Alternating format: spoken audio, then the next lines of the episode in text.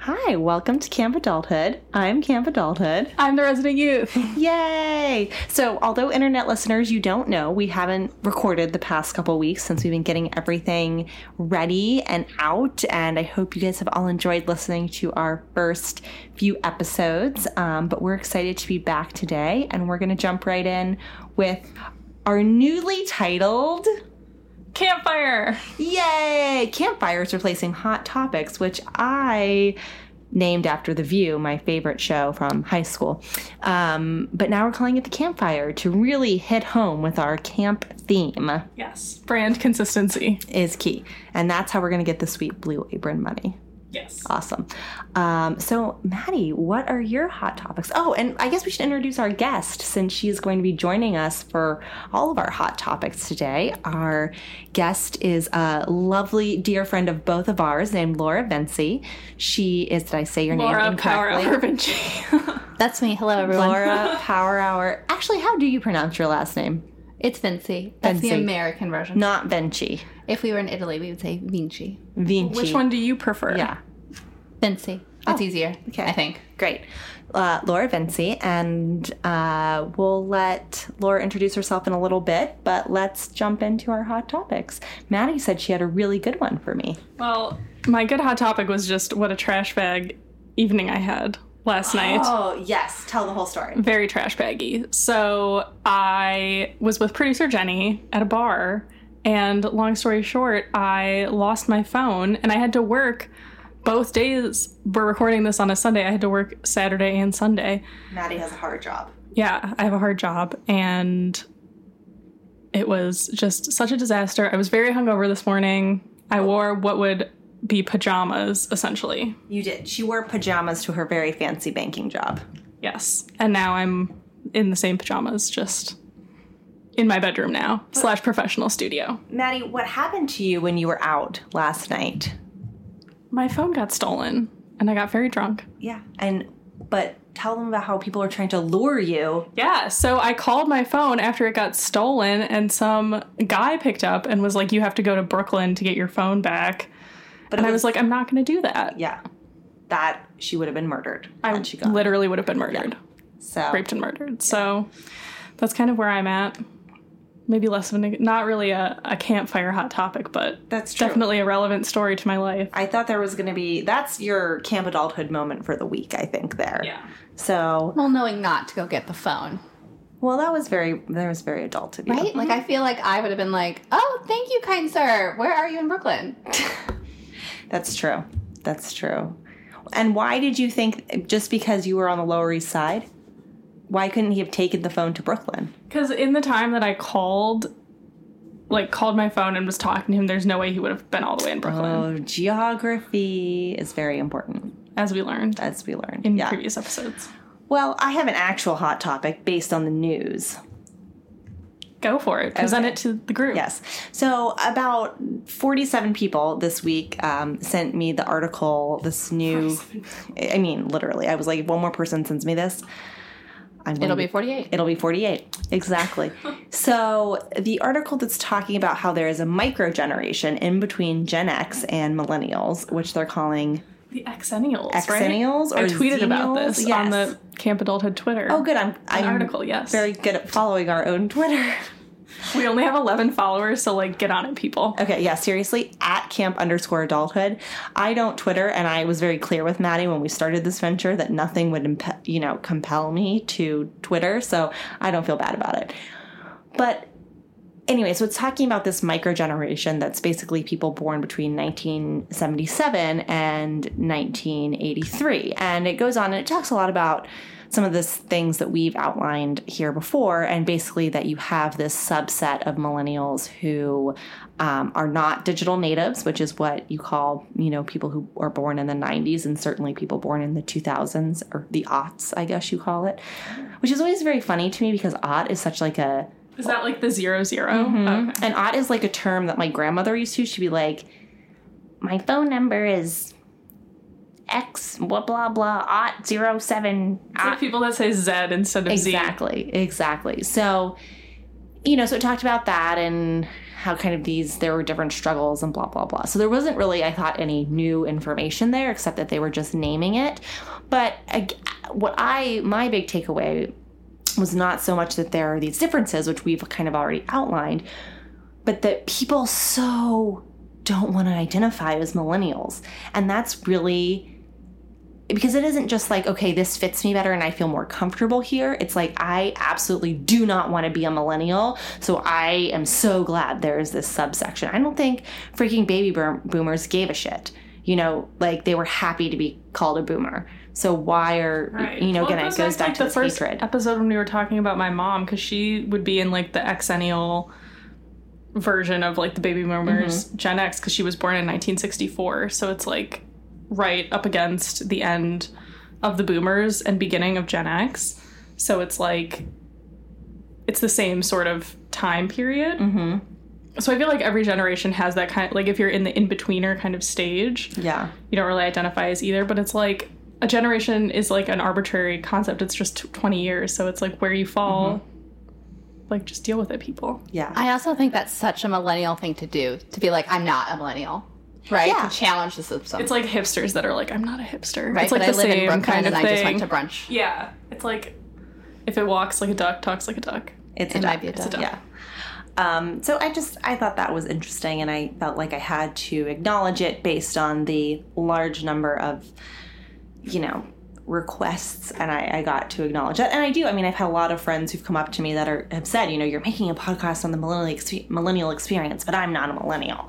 You know, and I'm like, oh, honey, but you are. You know, and people have said this to me who are like 25, and I'm like, you definitely are. So I find that all very very interesting. So Nice. that's all. I like it. Yeah, Do you have any hot topics, Laura? It's okay if you don't. No. I didn't. Laura's shaking her head like, know. ah, we're unprepared. Yeah, we basically like um like doing topics from the news. top, yeah, but poor Laura today has been so helpful. So my camp adulthood moment is kind of like the opposite of Maddie's trash bag. I was looking for a car to buy with my own American dollars. Um, so that was very exciting.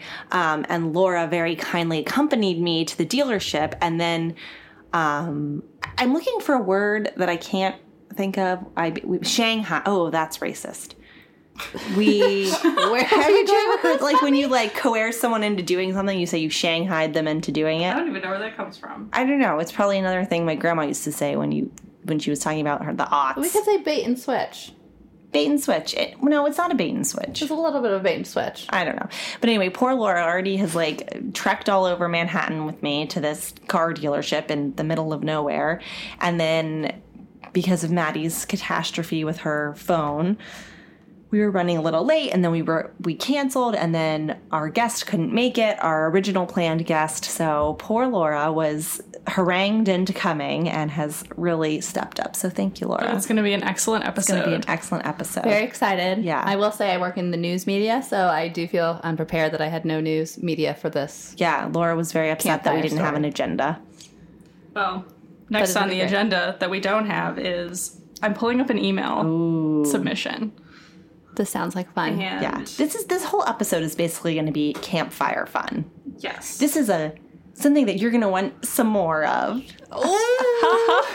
so funny. So punny. Even though you people will be listening to this in a few weeks, uh, it is Fourth of July weekend. So God bless America, and uh, hence why we're really pushing the campfire or the camping theme Yes. here today in our recording.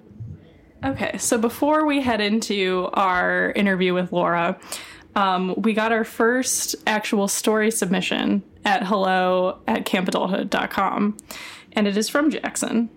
Who is Jackson for our new listeners? Jackson is my brother, How old? and he is 21 now. He's a real adult person, and he loves the pod. Definitely a friend of the pod, and he sent in this um, this email that I'm going to read in its entirety.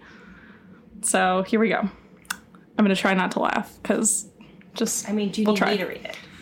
do you want to try? Do you think you can do it without laughing? I without can laughing? definitely do it without laughing. Okay, but but it's Shay's gonna read it. No, Shay's gonna read it. Hold on. Okay. I'm do it. Yep. From Jackson. Subject Help me. Camp adulthood, comma. Return paragraph. I'm a recovering trash bag. Something happened to me this morning. Here's what happened. So I woke up this morning for work, went downstairs, and ate some cereal. It was a rave.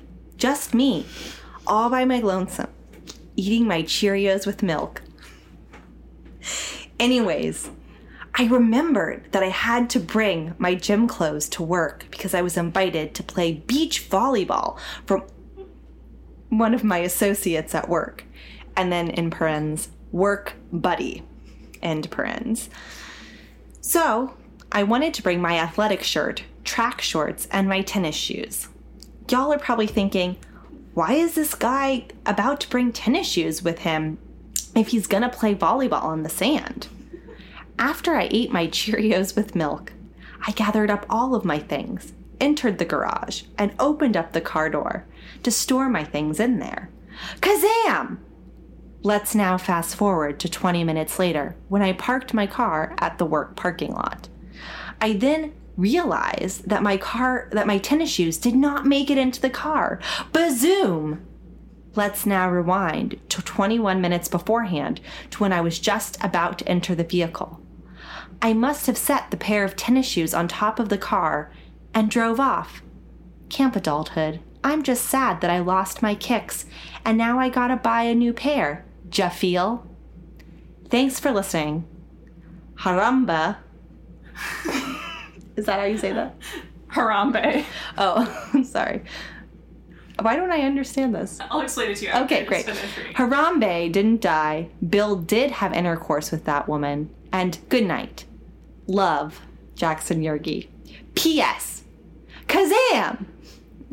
And bazoom were action words I used to heighten the intensity of the story. Iconic. So, Maddie, now explain this. I would not have been able to read that without laughing. I was dying, and it is. You were laughing and you weren't even reading I'm it. really much good better. at dramatic readings. Yeah, it was much better um, hearing it out loud because I've been reading it in, in our email inbox. But now we've gotten a dramatic reading. Um, yeah, so basically, Jackson put his stuff on top of the car and then it fell off, and he was very upset about it, and he felt like he was being a trash bag. I guess as a follow up, did were the cars just not in the garage wherever he's staying, or he was in a parking lot? He put he was in the garage, put the stuff on top of the car, and then drove off. So and it must have off. not fallen off in the garage. Or No, else he would have yeah, it must it have back. been in The the sneakers, yeah the kicks. Yeah. Jafiel. So who is Harambe?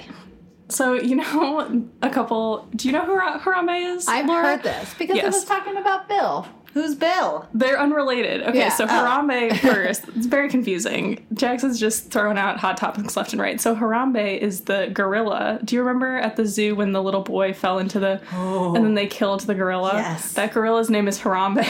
Oh, This that is this poor is gorilla. toasty fire. Toasty fire for oh. y'all. yeah. So Jackson was saying in the email that he believes Harambe didn't die, even though Just like Tupac. he was definitely shot because he was going to maul a baby at the zoo. So Okay, so can that's I? like, have you ever seen the "dicks out for Harambe" memes on the internet? no, Okay, well, you can Google that. but I want to have a serious talk about Harambe. Okay. So why why did they kill Harambe? That dumb kid shouldn't have fallen in there. Because he was gonna literally eat the kid. He's a wild animal. That's his job. Eat But would we rather kill kill the the gorilla, or would we rather have the little boy get chomped? So they killed the gorilla while the little boy was still in there with the gorilla. Yes, correct. Oh. To protect To save him. Yeah. Okay. I mean, I guess that's It okay. It wasn't like the, he they put the gorilla down and the boy was fine. It was like mm. they made the decision. But that, wasn't there? What were the parents doing during all of this? Clearly not watching. yeah, clearly not watching. Clearly, that's problematic. Yes. All right. Now who's Bill? So Bill Clinton did have intersex with intersex, wow, intercourse with Monica Lewinsky. I think that's what Jackson was referring to. I think all millennials may know that story. I know who Bill Clinton is. I mean, he Uh, had he got a blowjob from Monica Lewinsky when we were like in second. I was like in second grade, I was not what in year second was grade. that? like 1993. I was negative one years old. At Can we look up what time. year? See, this is why we need producer Jenny here, so we can be like, producer Jenny, what year did Monica Lewinsky suck Bill Clinton's dick? Let me see. My mother, when she listens to this, is going to call me up and now have Hold a on. fit. I turned my phone off or on, so I'm gonna Google. Let's see, Monica. Monica Lewinsky blowjob year. While you look that up, what is she doing now these days? She, isn't she? She does like TED talks and stuff. Yeah. She has a it's good for her. nonprofit to help online bullies because she was the original online bully, which is actually a pretty millennial thing. Well, online bullied. yeah, Online oh, Wait, victim. that is- yeah, yeah. she was the first victim. Yeah, Yeah. No, I mean, actually, Monica Lewinsky is pretty badass, I have to say. Like, she blew the president and now helps the disadvantaged. Okay. That's great. That is a good place to end up. Mm-hmm. Okay, so it was 1995, so I was one year old. One year old. Okay, I was in fifth grade, I guess. And I was in kindergarten. Hmm. So I didn't know any, I didn't understand. I didn't understand. I remember asking my mom what was going on, but like I had no remote, like I wasn't even close. So my mom was really polite, but like totally just was like, "Do you want to get ice cream?" honestly, I still kind of don't understand. Okay, so like in France, when the prime minister of France gets blown by somebody, everybody is just like, "No worries, sir." But in America, like, I think it's also the circumstances. it's the lying and that she was an intern. Yeah, she was like 19. But that's of age. Right, but it's like But I mean, okay, give but it's the power dynamics. Like if I was an intern in the White House, I agree. I would like to say I would say no, but would I? I mean, I I, wouldn't. I wouldn't say no to Barack. Yeah, Donald but our Trump, president maybe. is not. I don't think we're, we have to worry about this. George problem. Bush maybe. Barack definitely. I mean, George Bush. Shall we do fuck Marry Kill Donald Trump, Barack Obama, and George Bush? I'm so It's sorry, mom. easy. I would fuck Barack We can cut Obama. I would it's bad, marry but- George Bush, and I would kill Donald Trump. That sounds like about right. My grandma and Yeah, I used to I- I have concur. long conversations about how Donald or how George Bush Jr. would be the perfect husband, and he'd be great to take to barbecues Oh my gosh, barbecues. because he likes everybody. Yes, he that would draws photos of lovely do- dogs. Wouldn't that be A great? lovely Fourth of July holiday. George Bush, a dog. If you're listening, I know it's a little past Fourth of July, but you're always invited. Exactly. Okay. So that was our email submission from Jackson. Thank you. If mm-hmm. you would like to share your your life with us via email, please email us at hello at campadulthood.com and we will read your email. And Jackson chose to identify himself as Jackson Yergi Bing Bong Extraordinaire. But if you want to do an anonymous submission, we, we don't have to read your name and you can, you know, lay it all out there. And we won't always make fun of you, and I won't always. I mean, I'll always do a dramatic reading. We're always going to make fun of Jackson. Don't Yeah. don't get it He twisted. But not it. everyone else. He loves it. Yeah. Okay, so should we have our guest introduce herself now? Yes. So, Laura, tell us a little bit about yourself. Uh, we'd like to know the year you were born, where you grew up, uh, where you went to college, if you went to college. I mean, we know that Laura went to college, but some of our guests may not. Um, what you do now for a living, um, and a fun fact about yourself. Okay, I'm gonna remember Long all those things. things. Yeah. So my name is Laura. Um, I had a nice shout out in the first episode.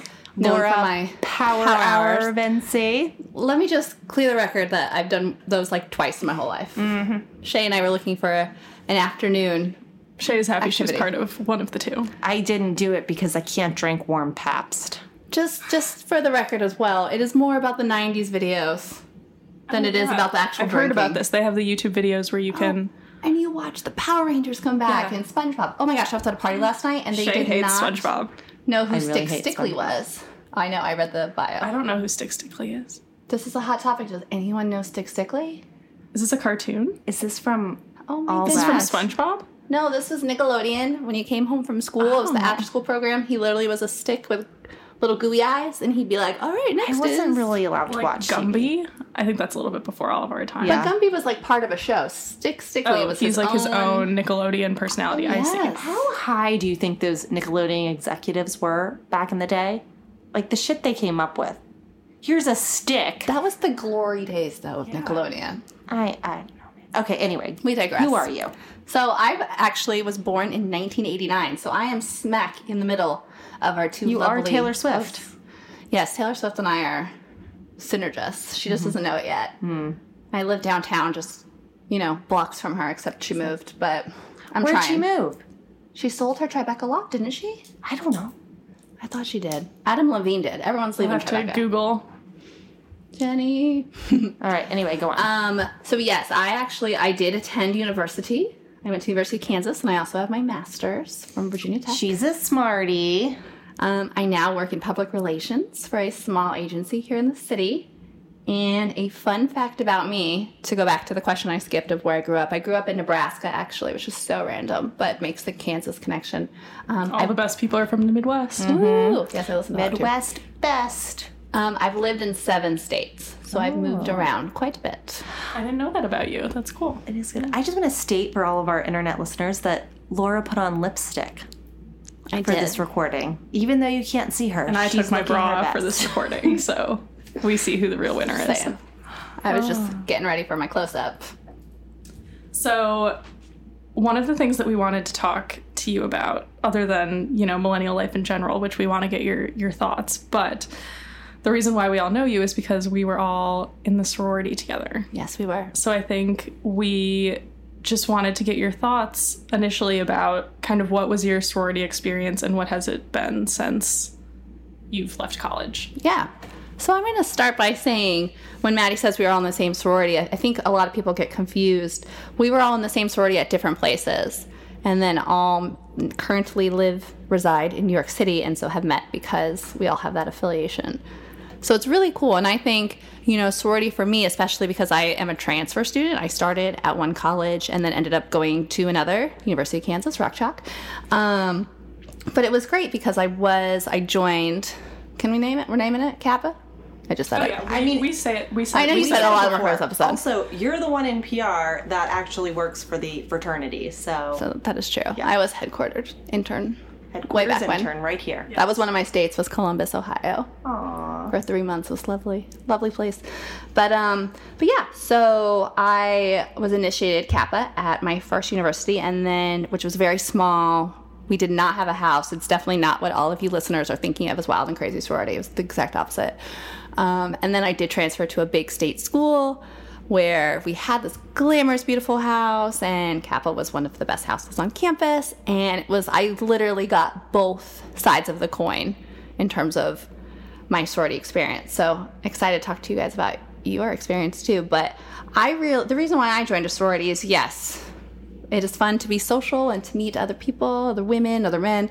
Um, but I've really used Kappa to get jobs and to give back. And, you know, the three of us met because we all advised together. So it's really about giving back, which I guess is the, the less fun side of being in a sorority. But I actually personally think it's more fun. And I really enjoy, you know, it's one of my extracurricular activities now that I really look forward to doing. Yay! Yeah, that's so exciting. Um, I mean, I think Laura. So it was really interesting, just because, um, again, since we uh, kind of surprised Laura into appearing today, our original uh, guest. Uh, there's a point to this that I'm going into. Um, is a gentleman we're going to have uh, probably on our next episode, and we're going to be talking to him about.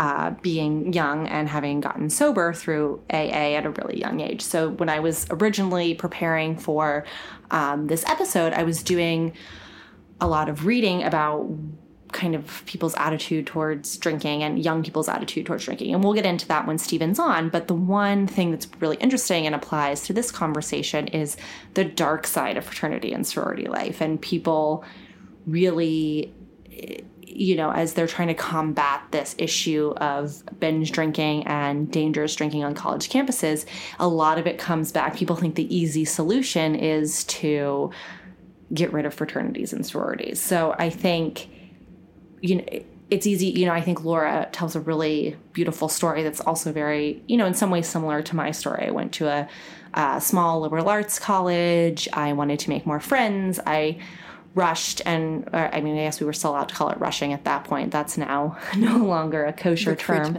Um, but um, i rushed. It was a great experience. Everything was very supportive and wonderful and i met all these great friends and people who have given back to me in ways that i couldn't even begin to go on um, about in the short time we have to chat today. But just people who've gone above and beyond as friends. And the word sister is not a word I use lightly, and it's something I really consider, you know, these two women in the room with me, and then these other women from my own college experience to be.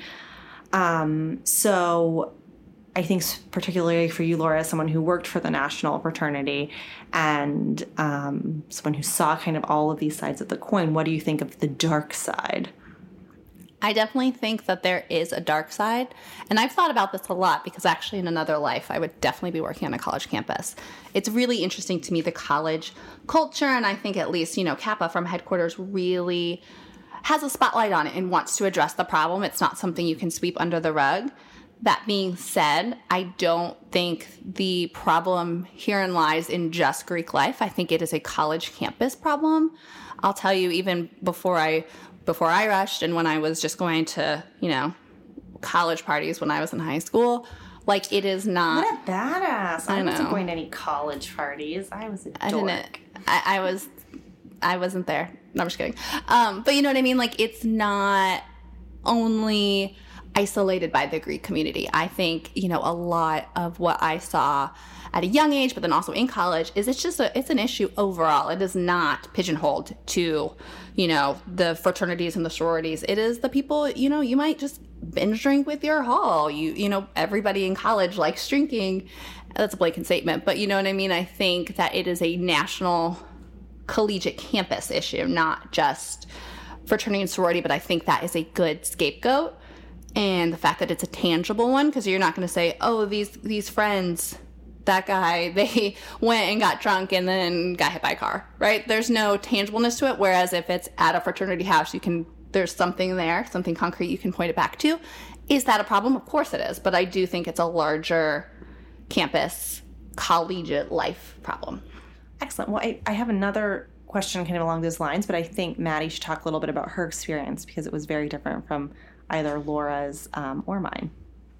Sure. So I went to college at NYU, as we all know, and it's clearly like a city school. We didn't have, we had like a, a house and a dorm, but it wasn't like the big, you know, white pillars sorority house that maybe people are thinking about and has been depicted a lot in the media. Um, but we did have a big chapter when I joined. It was about 70 women, and when I left, it was about 150, maybe a little bit more, 170. So my chapter when I left had been on NYU's campus for only five years. So even though I was a part of Kappa Kappa Gamma, which has been around since 1870, fun fact, um, and has, you know, hundreds of chapters, like my chapter was very new and we used to be a local sorority. So um, Kappa Psi Delta was the local sorority, and it was just that. Like, it was a group, a small group that just existed at NYU, and then they decided that you know, in order to become bigger and, you know, it's really hard to recruit as a local chapter. They wanted to expand, and NYU was looking to expand Greek life, so they brought Kappa Kappa Gamma on. Um, but I think it's safe to say, I mean, I I didn't get hazed. I don't think anyone else no. in this room did. no. Like, my hazing was like, do you want to have pie with me in the cafeteria, sweetheart? And I'd be like, yes. Yeah, it was very it was very tame, and I think um, you know, I, I wasn't looking for that that type of experience. Like growing up in in high school and even a little bit into college, I didn't. I think people are surprised. You know, like even when I introduce them to other sorority friends in New York, they're like, "Well, you guys don't seem like sorority girls."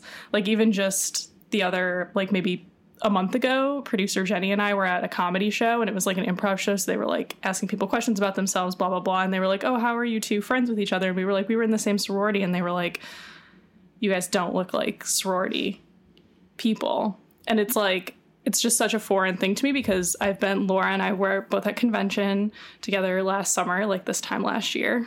Tears that were that not there. Time. Um, and I've gone to different like regional conferences and I was the president of my chapter so I got to you know talk to a lot of alums and stuff like that and it it really is a diverse group.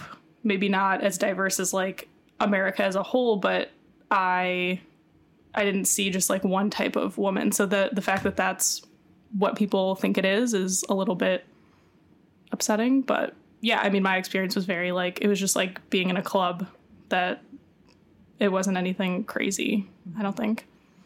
Yeah, I mean, I think that that's really interesting to talk about the diversity because I had an experience. Um, adjusting my mic, guys. Sorry. Uh, where I came from a pretty homogenous group, and that's just because I went to school in Ohio and a Catholic college, and there were like three people of color in the entire university.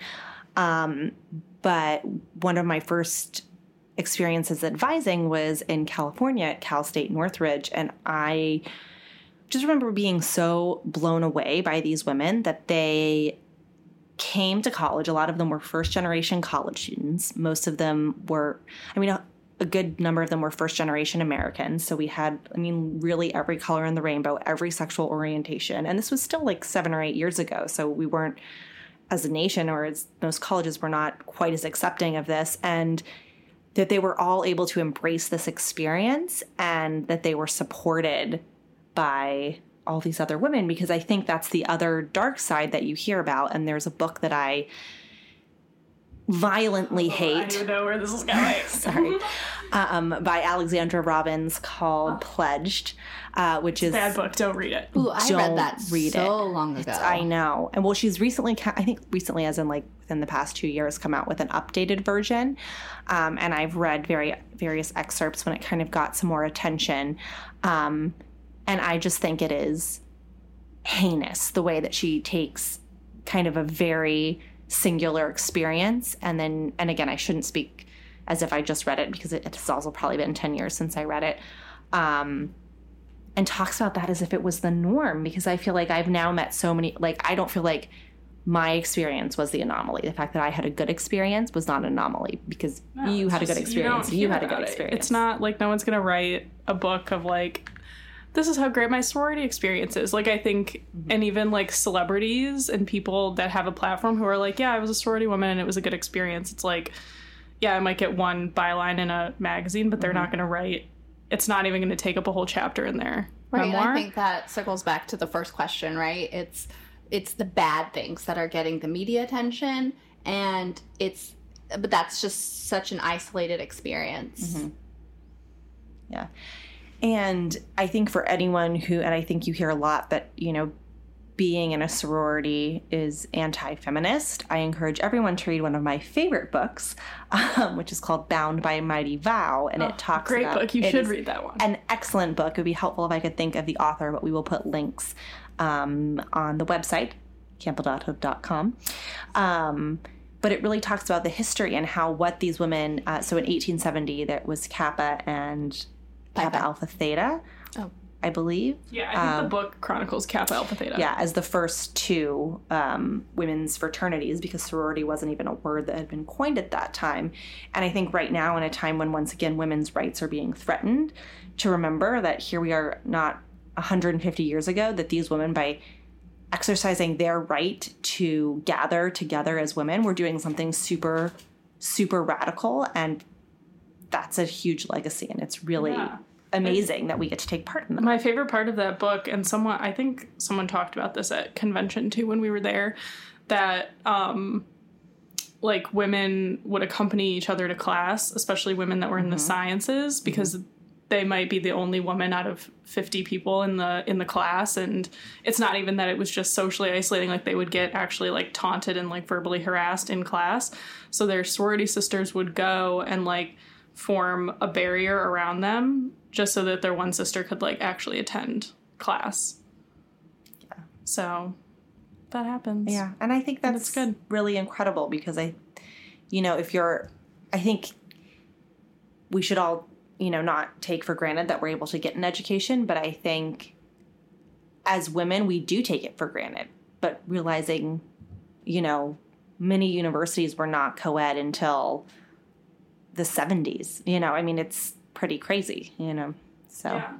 And the other thing too is, which you guys can feel free to jump in about this. I feel like Greek life. This is going to make me sound like men are the worst, and I hate them. Which like sometimes they do, and sometimes they are the worst. But a lot of you know sororities have their problems, but whenever whether it's a male organization or female organization, it it does reflect poorly on everyone. And a lot of I think you know the the sexual assault problems, the binge drinking it is just more prevalent in fraternities like it just is. Like even at nyu when i was there you know when i was part of like the leadership there like we had some issues with sororities but the vast majority it was like always the fraternities that were getting in trouble or doing dangerous things or had you know allegations against them or whatever. And it's unfortunate because there were a lot of you know men in those groups who were not part of it. But it just made me upset because i was like literally i go out of my way to like do all of the do everything like to the book to the t and then people hear greek life and they're like oh you either you're complicit in either hanging out with these guys who are doing all these bad things or you know you're doing the bad things yourself. And it's like no that's why when campuses say we're going to ban greek life i'm like just ban the fraternities let the sororities stay. I know that's bad. And like I, I do think that fraternities should be allowed to stay. I think banning greek life is bad altogether but i'm like just get rid of the problem organizations specifically and let everyone else kind of do their thing. It's like an innocent until proven guilty thing i think. Yeah, and I agree. I think it's uh, the bigger problem, not who's not the examples of who's doing it, but it's the bigger underlying problem. I mean, you're out of college just a few years. I've been out for what six years now or so, and it's completely different than when I was in school. I mean, even just thinking about when you go to a bar and getting texts like. I don't know, Shay, if, if anybody even texted really late from the bars or if you just went to a bar and found people. Texting Yeah. was just kind of becoming more popular in terms of it becoming a daily habit when I was in college. mean- but that also leads to stuff if you're texting after you've gone out for dollar night. Totally, Yeah. I agree. And all of the there are a lot of regulations in place now that do keep people safer. But I think anytime you're you're putting a blanket statement on a whole group and saying like this group is bad is like it's never productive. It's never productive. Well, and I think there's this expectation that Greek life is going to, if they're not solving all the problems, if they're not addressing the sexual assault and the drinking and the issues of diversity and the issues of girl on girl bullying and the issues of hazing, if they're not immediately solving all the problems, that they're complicit and supporting the bad behavior. And I think that that is a lot of pressure to put on any one organization, especially organizations that are doing as much good as they can. Um, I mean, I recently got an email that Kappa is doing a new initiative to support mental health in young women, which I think is one of my personal causes that I feel really, really strong about, um, just both from my personal life and having been an advisor for close to a decade. Um, so Kappa is pouring probably millions of dollars of their foundation from, their foundation into training volunteers to be advocates for you know the mental health of young women and they might as well be like giving i mean like the way the media looks at greek life that kind of stuff never is even acknowledged so i think that that's that's really problematic um, because they're not going to be able to solve all the problems in a short period of time because they are representative i think of larger systemic problems in our american culture Totally. And I think pro- programs like that, like in my chapter, we had um, the Femisphere, which So great. which i still think needs to be adopted nationwide but it might happen. If yeah. any, if anyone from Kappa HQ is listening, yeah we will. We We, will help. Um, but it it helped us in a large part win best chapter, whatever that is. Chapter most outstanding, most outstanding, chapter the most outstanding chapter. Which was um, last year when Maddie and I were at convention. So it Yeah. was very fun to It was see very her exciting. get the big bowl. the big a bowl. lovely punch bowl We got a you punch bowl. Yeah, it was great. now does ada Pi have to give that back or do they get to keep it no, forever? it's there. No, it's at the house. Yes, Okay, it's great. go on. It goes to recruitment. It's awesome. Um, but one of the reasons why we got that award is because um, we developed this um, program called Femisphere, which our friend Jen actually was like her main idea. It was like her contribution when she was the risk management chair, and it was basically like this whole online platform and presentations and every week at chapter there would be like a different topic and it would just be she would take suggestions kind of on like a wiki page of things that they wanted people wanted to talk about and then she would either have someone else present or she would present it and we would just have like an open discussion about the topic. And so we did like sexual health, we did like mental health. I'm trying to think of what the other like good topics were. Like but a bunch of things that were women's issues that maybe, you know, depending on where you grew up, you've never been in a in a space where you could freely ask questions about those things, you know, coming to college and especially NYU. It was like Shay was saying at um, her first university that she advised at. You know, a lot of people are first col- first generation college students or come from different backgrounds that maybe they had never heard this information before. So, um, I think that was really that was really powerful, and it, it was something that felt so organic to us. Like we didn't know that no other chapter was doing it. So I think things like that are happening, and I'm sure similar things are happening at other chapters. They're just not, you know, good about publicizing it or whatever. But it's things like that that's like space for women, and it goes back to what Shay was saying. Like being in a sorority is not anti-feminist because it's, you know, it's a space for women.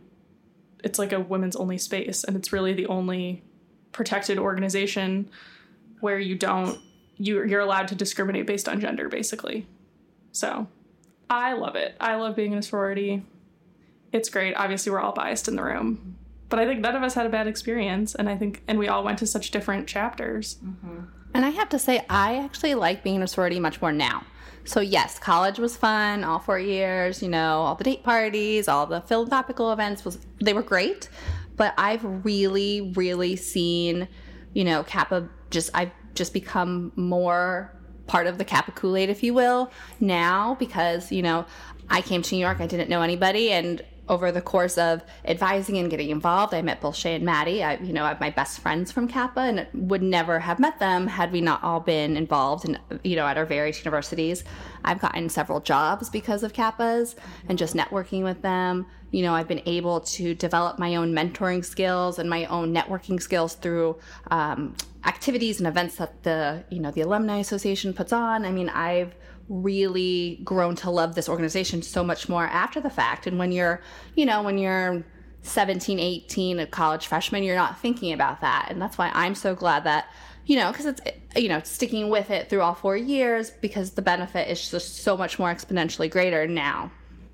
So I guess, um, and this may be opening up a can of worms that I don't really want to open, but I'm going to ask anyway. I mean, I would love for if any of our listeners um, feel like we are completely off base and we are being privileged white girls by even saying that Greek life and sorority life is a good thing. Um, I would love to kind of hear your sane, rational logic um, behind that. so please Especially share with people us. that maybe have been in greek life like i think Yeah. a lot of i'm hoping this conversation like for people that maybe weren't a part of greek life it's a little bit eye-opening just because the stories tend to be so Sensational. negative yeah sensational Yeah. that's a good word um and we kind of all had just like a normal pleasant experience um but if anyone like didn't have that experience and you think it was something that was directly related to the the sorority or the chapter that you were in and not you know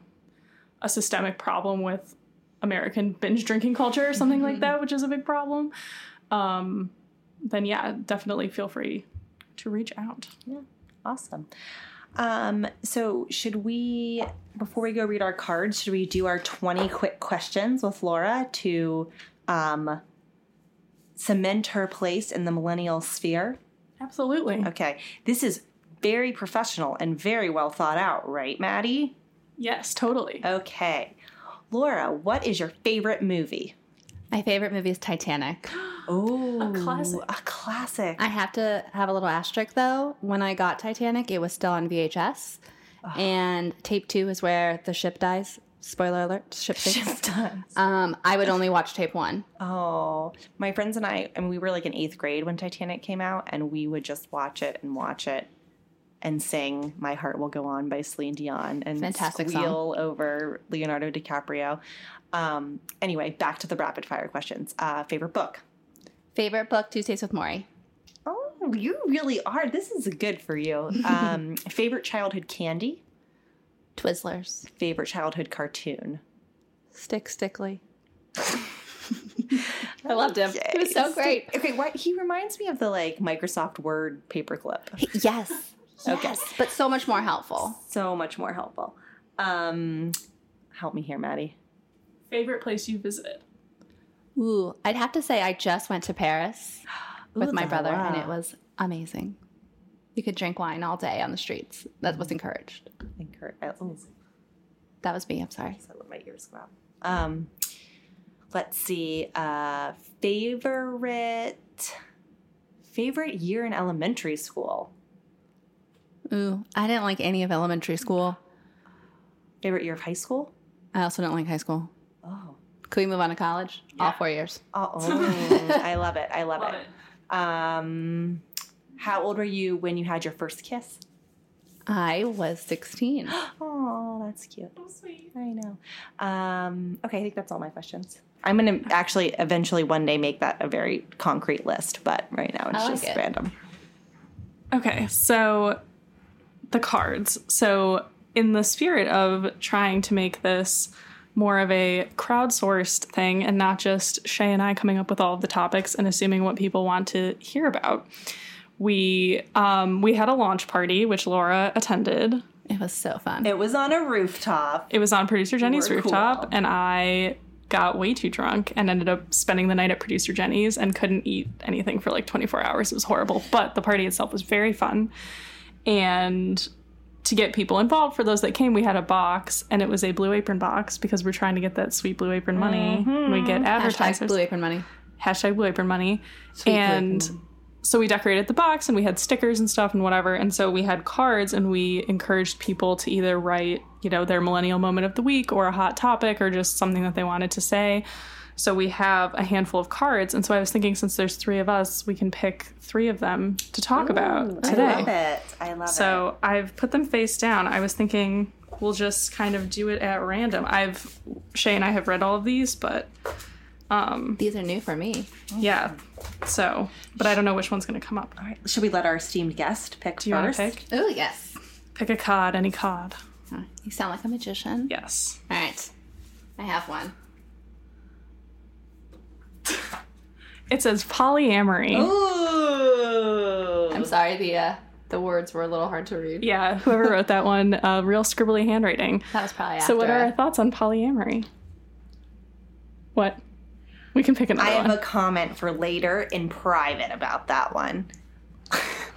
so, um, I just I think a certain person put that in the box. Um, oh. Well, I think we could still discuss it, you know, high level. Yeah, Um, polyamory is like a thing that cool people are into. really? Yeah. I think it's not for everyone. Some people are like So skeeved out by it, I think. here's my thing. It's definitely not for everyone. I think it's still an alternative Yeah. lifestyle. It is definitely an alternative lifestyle. I have several opinions. Uh, the first opinion is my I have some friends, uh, some Canadian friends who lived in a four person polyamorous relationship for Four people. How do you manage that? This is so exciting. I have is- not heard this I know. story. This, is a real hot take. It's a hot take. Yeah. So this is why I could never be polyamorous. I can barely handle handle myself, let alone a boyfriend, let alone a boyfriend and another boyfriend and a girlfriend. so it was two women, two men. Um, Okay. So they were two couples, and then they came together.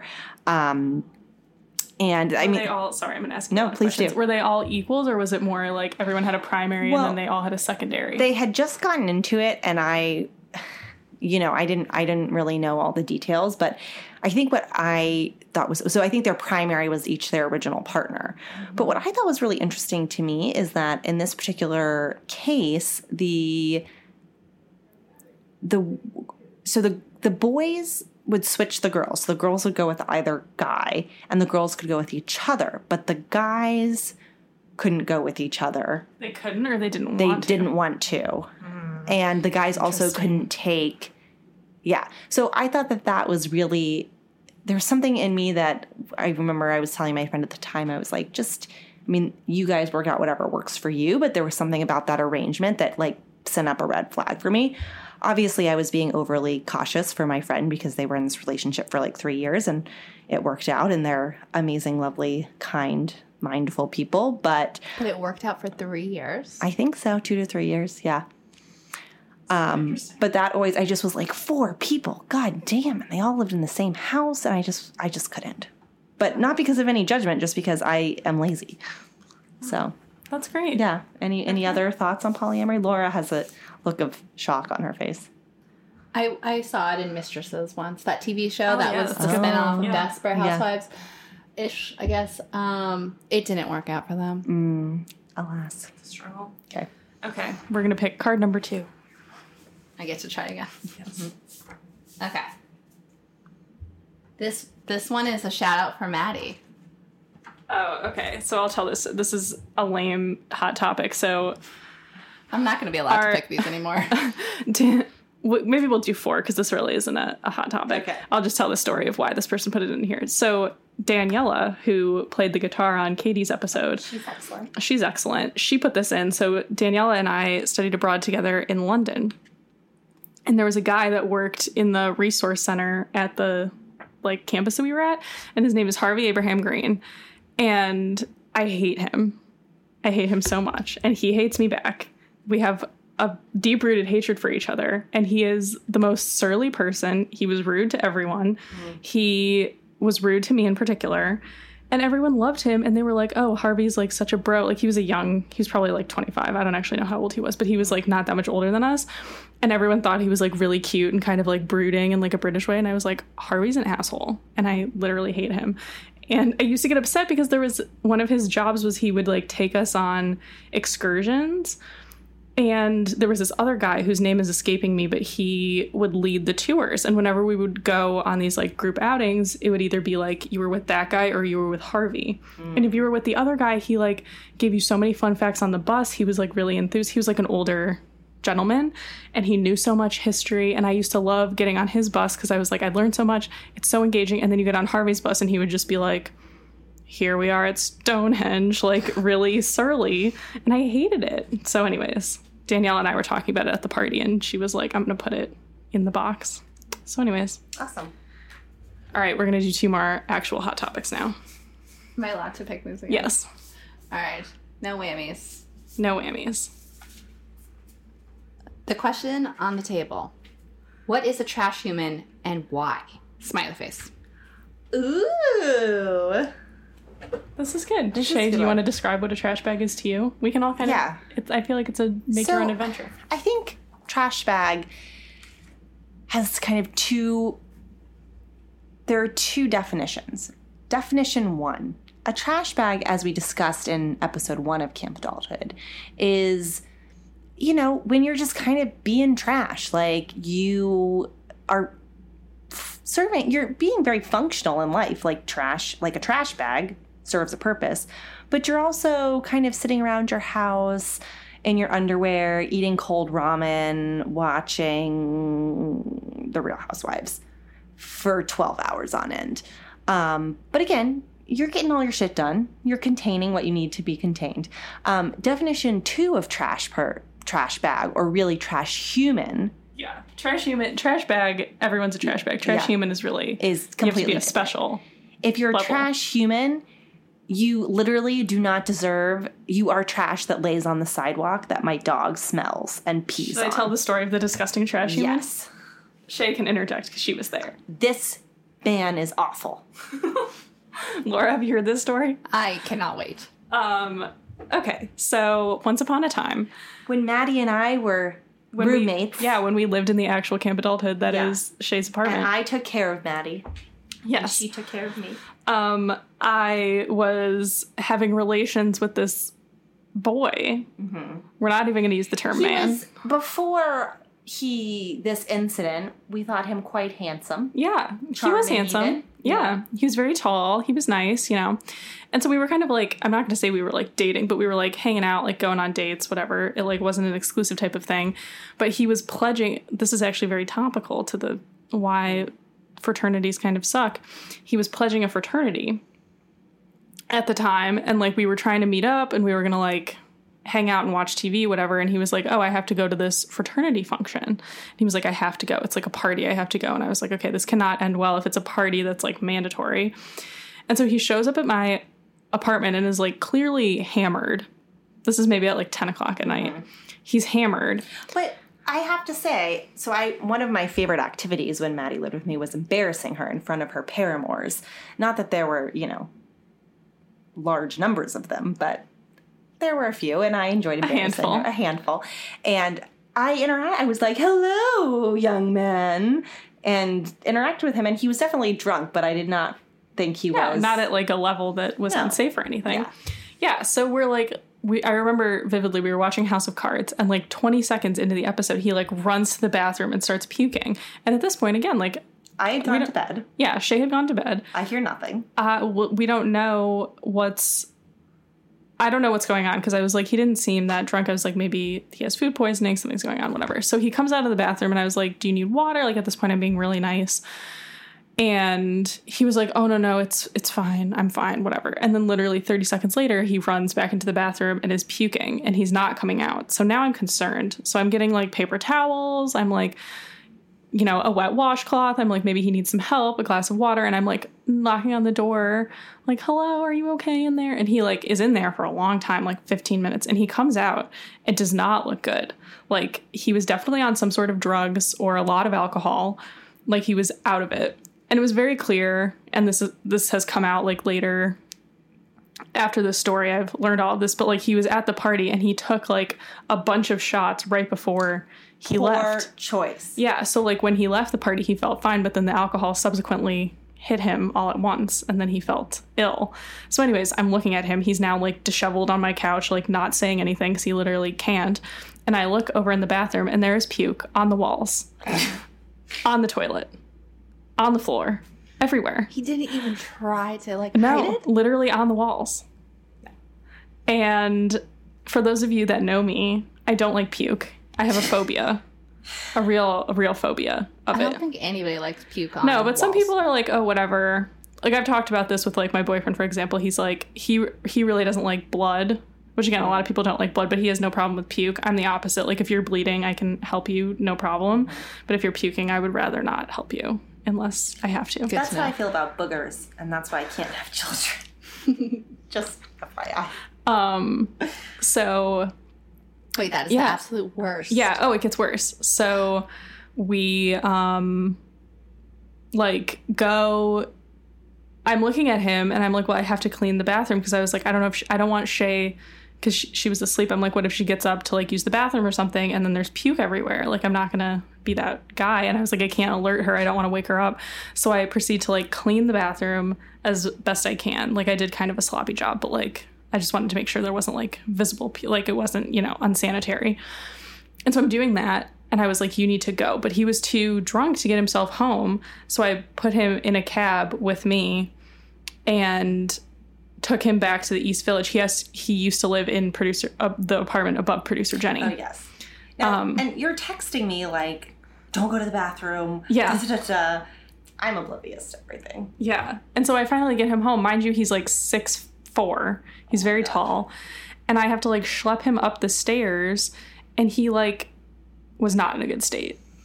And then fast forward, the next day he like didn't really apologize, like didn't offer. He like he was like, "Oh, do you need me to clean up your bathroom?" And I was like, "Yeah, I left all the puke there for 12 hours."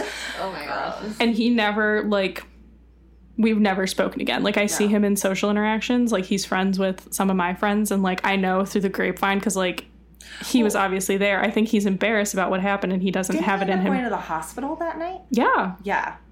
Oh my god. it was bad. That is not a it was a good bad scene. so now we call him the disgusting trash human.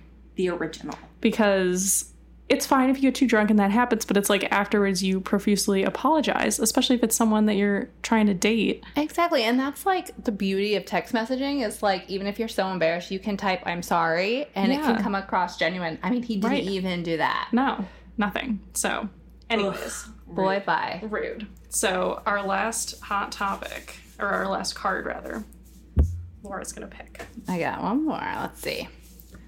Oh, this is a long one. Read it. Yeah. There's a special kind of love that comes when you've had to clean up some puke multiple times. Oh my. God, Jesus Christ! How timely. A theme. Whether it's a fat black cut before 7 p.m. thing.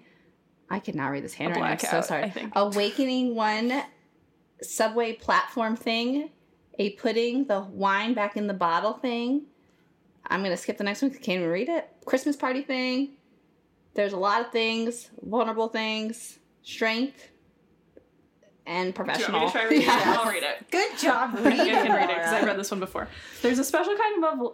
There's a special kind of love that comes when you've had to clean up someone's puke multiple times, whether it's a blackout before 7 p.m. thing, a working one out on the subway platform thing, a putting the wine back in the bottle thing, or even a I went too hard at the Christmas party thing.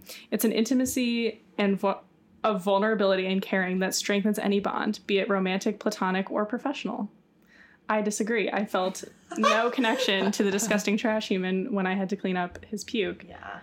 But I mean, I will say, I mean, I've done it for friends before, and it's, I don't think it's like necessarily strengthened our bond. I felt the bond with my dog strengthened when I had to clean up her puke. But that's like more maternal. Exactly. But I also don't Yeah, I think. could see like mom with kids or mom with yeah. dog You're like, child. look how cute Yeah. Also, dog puke is generally very contained. yeah. and small. If it's a significant other, like I can handle it, but I don't think it necessarily brings me closer to them. No, I think I could go through an entire relationship without ever Yeah. having to clean anyone's puke. yeah. I'm not into it. Yeah. Sorry, whoever submitted that card. We disagree, We- but it was it was very poetic the way you wrote it. Mm-hmm. Lovely. Sorry, I couldn't Yeah. read it. All right. Wow, Well, what a delight. what a delightful episode. Uh, thank you again to Laura for um, joining us last minute on this lovely. Speaking about hot your Sunday sorority afternoon. experience. Yeah. Yes, thank you for having me. Um, so please, uh, we meant to say this at the beginning, which we forgot to do, but follow us on social media. Yes, at camp underscore adulthood. Guys, we only have 11 Twitter followers. That is pathetic. I understand that the Instagram I don't even has follow us on Twitter. the Instagram has much better content, I will say, but it's like I put out the good content where we have followers. If we have more Twitter followers, I will put out better Twitter content. That's true. And I have a lot of Twitter content just waiting in the wings, but I don't want to waste it on only 10 of you, I love it. one of who is my mother. So I can just text her things. Maddie, who all does your mother follow on Twitter? She's probably gonna hate me for saying this. So my mom has she follows me, my brother, Blacks for Trump, and Donald Trump and Mike Pence, and that's pretty much it. Some others, but Yeah, good job. mostly those people. Um, so definitely follow us on social media. It's good content. It helps you know when the episodes are coming out, which it's every Saturday. Yeah. Um, we're now on iTunes. So subscribe, rate, review. Anything Yes. else you have to do on iTunes? No, that's pretty much it. Like, if you're just one of those people that like goes episode to episode and downloads everyone individually without subscribing, That's dumb. you're kind of a sociopath, I think, because there's a, a function that literally does it for you. Yeah. And you don't forget. Also, because several of my ancient millennial friends have asked me this, um, if you have an iPhone, there is an app pre-programmed into your phone. You It's don't even have to download it. It's purple. It's called Podcasts. You open it up. You don't have to sign up in anything or do anything special. You just search Camp Adulthood, and guess what? It'll pop You'll up, and then you hit the subscribe button. And then every time we have an episode, it'll just automatically be on your phone so you don't even have to try. Um, and the rating is important. Every podcast says it, but we want more people to find our podcast. We want people to listen, and we do want your feedback. So if you're like, oh, I don't feel comfortable giving them a five star review, which, like, if you're listening at this point, you're probably a friend of ours. So you should be leaving a five star review. But if you're like, oh, this is maybe a three or four star podcast, it's better even to leave a one star review than no review. Like, we need reviews. And if you um, share the podcast with your friends, you can. I'm just making this up right now, but I promise I have a plan. You can be put in the running to win a special prize weekly. Yes. So this week, our winner is Hannah Cunningham. Ooh, yay! Who is a delightful young woman, but she shared it with all of her uh, coworkers at Magnolia uh, in Waco, Texas. Yeah, so thank you, Hannah. Chip and Joanna listen. Hi, Hannah. I use too many swear words for Chip and Joanna to listen. I want them to like me. You have to. We'll we'll connect with Hannah offline. Yeah. But But, uh, Hannah, so just uh, shoot me a text or an email. You know how to get in touch with me, and we will tell you what your prize is. yay. So- So. yes, hit the subscribe. We're also it's still on SoundCloud and the website. So if you're really anti iTunes, you can still listen. So and if you want us to like our car our cards that we were reading today were basically what we envisioned the email to be like. So you can have a, a standalone story, one word topic, a question, whatever. Email us hello at campadulthood.com. All right. Thank you, everyone, and get ready. Soon we will have a musical interlude, but not. I'm writing it right now, but we can do our do do do do do do do do do do do do do do do do